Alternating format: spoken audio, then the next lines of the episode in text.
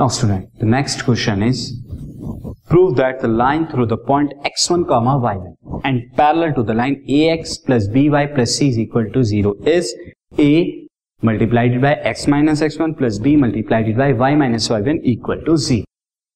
Now student, हमें बताना है, मैं आपको विजुअलाइज करा देता हूं। जो लाइन L की इक्वेशन आपको प्रूव करनी है गिवन से, वो लाइन क्या है, L पैरेलल है ax plus by plus c is equal to 0 से पास होती है x1, y1 से, इस पॉइंट से पास हो।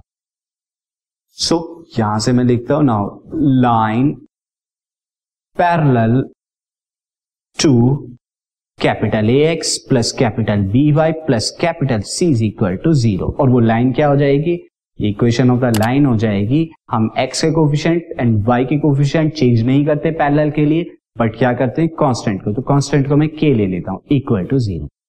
नाउ इट दिस मैं ले लेता हूं इक्वेशन 1, ये किससे पास करती है, passes through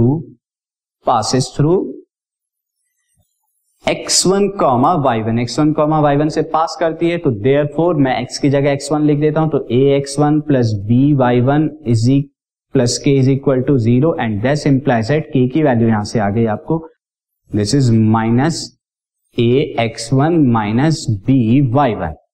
now in this case आप यहां पर पुट कीजिए इक्वेशन 1 में, तो पुट इट यानी k की value in equation 1, in equation first में पुट करेंगे, तो यहां पर क्या आ जाएगा ax plus by minus ax1 minus by1 is equal to 0, जो कि हमारी रिक्वायर्ड लाइन है। यहां से दिस a कॉमन ले लीजिए, तो a कॉमन लेंगे x minus x1 plus b common ले लीजिए, तो आपको क्या मिलेगा यहां से, this is y minus y1 equal to 0, और यही हमें क्या करना था, प्रूफ करना।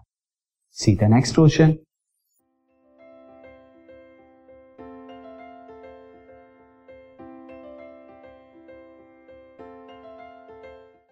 This podcast is brought to you by Hubhopper and शिक्षा अभियान।